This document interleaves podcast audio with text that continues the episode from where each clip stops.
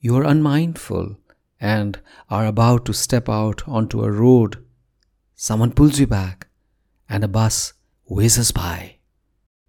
A good poem, then, is that gap between being and not being. This is Sunil Bhandari, and you are listening to Uncut Poetry. I will leave the last line for you to fill. I want it to be all of a sudden, for death can be a hardened gunslinger, slow as that cursed dawn which doesn't always consider it a duty to dispel the dark. I wonder why this ridiculous thing always gets to choose the time and place without giving us a chance to parse.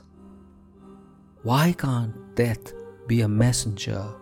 Breath for a few more days, time to be with the ordinary, to say, I love you one more time. There's too much at stake for what's left behind, we are humans, we are fallible, wanting more time for the obvious good, the small act we'd ignored, the word unsaid. I would like to die writing one last poem, a ballad of love, bereft of regrets, full of the incandescence you fill me in, with the last line left for you to fill. I will remember nothing more I will write of nothing less, so you can gently forget what I was all about and remember me only as a glow, and remember me only as a glow.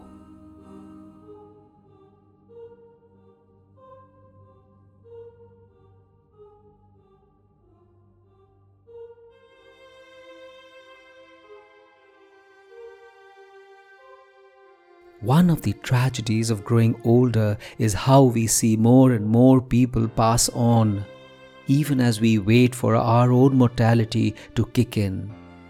Surviving loved ones is not a blessing, as we find lesser number of breaths intertwined with ours and our hours spent in longer days. There are several people I remember with great tenderness Along the years, the particularities have started to fade. The slant of a smile, the squelching of eyes, the way some words got spoken, the firmness of a hand on a shoulder, the moments a hug lasted. Lines of a face start fading. We forget when we last laughed, what we last said, what we regretfully didn't.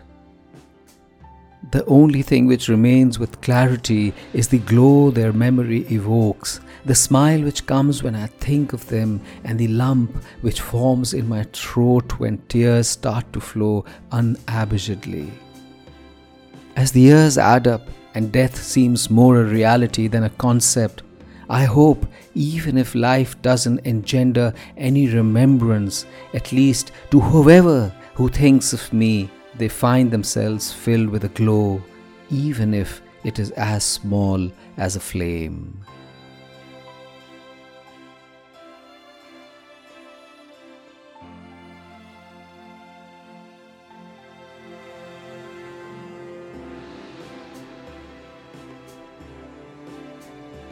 This is Sunil Bhandari, and you are listening to Uncut Poetry if you enjoyed this poem, rate it on Spotify or leave a comment on Apple Podcast. And I have a lovely newsletter called The Uncuts, which is like a Sunday dollop of warmth and fun and beauty. Subscribe to it. The link is in the show notes. And if you loved this episode, please do share it with someone you love. See you next week.